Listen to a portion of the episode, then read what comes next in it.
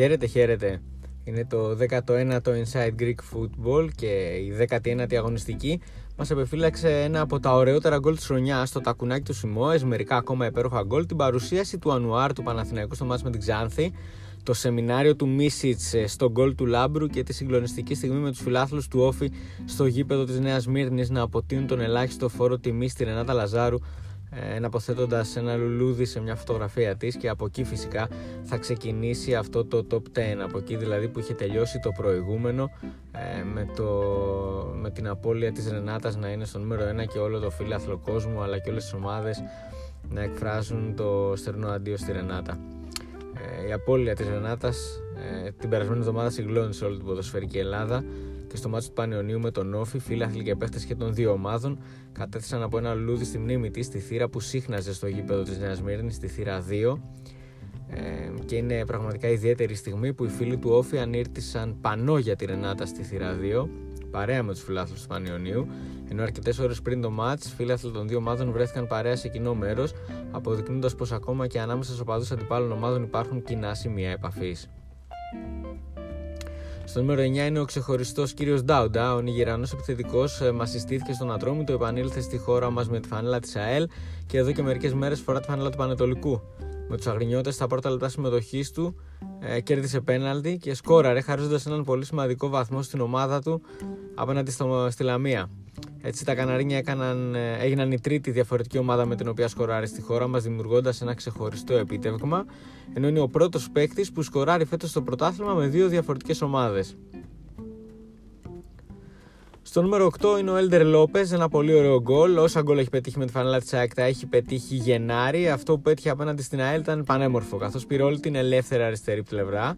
Ο Μάνταλος τον είδε όντας στη δεξιά πλευρά της επίθεσης και με μεγάλη παλιά έβγαλε την 8η φετινή assist του καθώς ο Λόπες με δύσκολο κοντρόλ και δύσκολο τελείωμα πέτυχε ένα γκολ το οποίο αξίζει να βρίσκεται στο top 10. Στο νούμερο 7 είναι η κεφαλιά του Φιγκεϊρέντο στη Νέα Σμύρνη. Ο Φιγκεϊρέντο, ο οποίος ντύθηκε Ουλφ Κίρστεν. Για όσους είστε κοντά στα 40, θα θυμάστε το γερμανό επιθετικό της Bayern Leverkusen ε, και τον τρόπο με τον οποίο σκόραρε με το κεφάλι, το οποίο ήταν πιο εύκολο για αυτόν από ότι να σκοράρει με το πόδι. Ε, λοιπόν, η κεφαλιά του Φιγκερέντο απέναντι στον Πανιόνιο ήταν το σήμα κατά τεθέν του Γερμανού φόρου. Μια σπάνια κεφαλιά για ελληνικά γήπεδα, με το σώμα να γέρνει προς τα πίσω και να δίνει τέτοια τροχιά στην μπάλα που ο τροματοφύλακας δύσκολα μπορούσε να έχει αντίδραση, ειδικά αν η μπάλα πάει προς τη γωνία.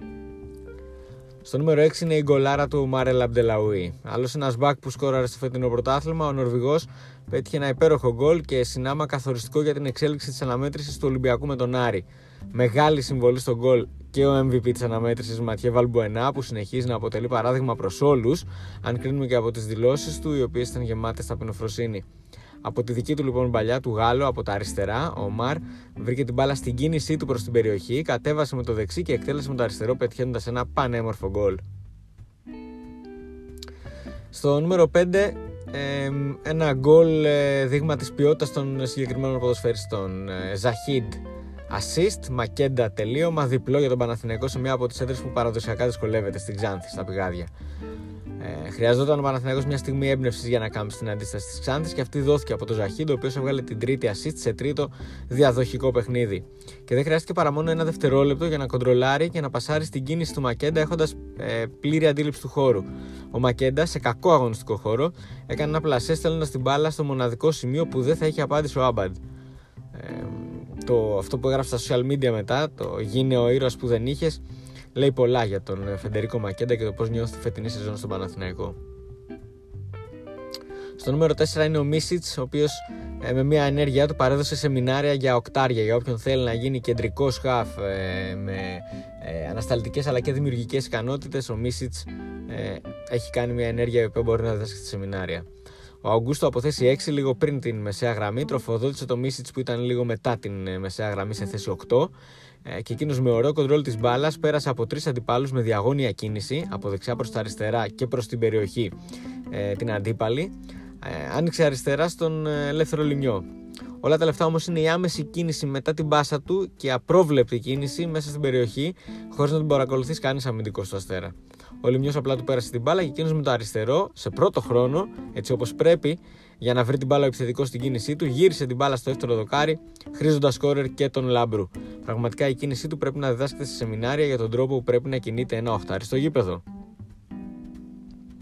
Στο νούμερο 3 είναι ο Ανουάρ, ε, ο νέος ποδοσφαιριστής του Παναθηναϊκού, ο οποίος ε, πριν καλά-καλά προλάβει να μάθει τα ονόματα των συμπεκτών του, πήρε φανέλα βασικού και βοήθησε τα μέγιστα τον Παναθηναϊκό με τα τρεξίματά του. Απόντος του Κουρμπέλη βοήθησε με τα τρεξίματα αυτά που είπαμε, ώστε να έχουν ισορροπία στο παιχνίδι τους οι πράσινοι, θυμίζοντας εν πολύ στον Ζέκα και σε κοψιά αλλά και σε τρόπο παίξήματος.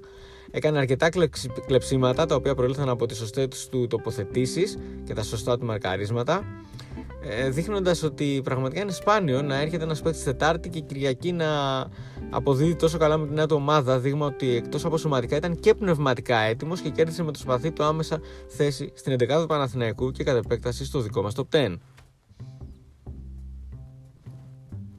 Στο νούμερο 2 είναι ο Νεμάνια Μιλόγεβιτς, η γκολάρα και αφιέρωση στον Βλάνταν Μιλόγεβιτς που τον έβλεπα από την Εξέδρα.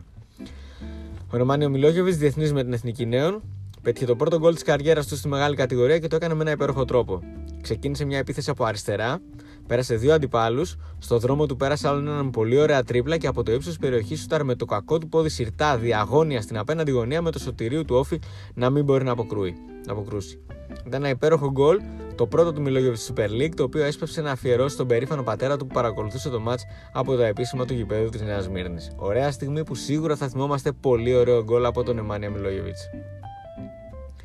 Στο νούμερο 1 και με διαφορά από οτιδήποτε άλλο είδαμε αυτή την αγωνιστική είναι το ασύλληπτο τακουνάκι του Σιμόε. Ένα γκολ ποίημα που μας χάρισε ο Πορτογάλος σε μία από τις πιο ωραίες στιγμές όλης της σεζόν. Ο Μπακάκης εκτέλεσε πλάγιο από τα δεξιά στο ύψος της περιοχής, με τον Ολιβέηρα να βγαίνει από την περιοχή για να ζητήσει μπάλα. Ο Σιμόε, έχοντας αντιληφθεί ότι πλέον η περιοχή είναι άδεια, αποφασίζει να κάνει κίνηση σε θέση φόρ. Ο Ολιβέρα γυρίζει αυτόματα την μπάλα προς το πρώτο δοκάρι και ο Πορτογάλος μέσος με ένα ονειρεμένο τακουνάκι έστειλε την μπάλα στα δίχτυα, αφήνοντας εμβρόντιτο τον Κρίστινσον που δυσκολεύτηκε να καταλάβει από πού του ήρθε πραγματικά και οι κάμερες δυσκολεύτηκαν να πιάσουν αυτό το τακουνάκι. Ήταν ένα από τα ωραιότερα γκολ του φετινού πρωταθλήματος ε, και ένα, σίγουρα το καλύτερο, αν, αν όχι από τα καλύτερα, το καλύτερο της καριέρας του. Αν όχι το καλύτερο, ένα από τα καλύτερα της καριέρας του Σιμόε. Αναγκάζοντας έτσι τον Έλσον Λιβέιρα να του βγάλει το καπέλο στις δηλώσεις που έκανε μετά το μάτς και να τον χρήζει MVP της αναμέτρησης. Αυτό ήταν το 19ο επεισόδιό μας. Να είστε όλοι καλά μέχρι το 20ο.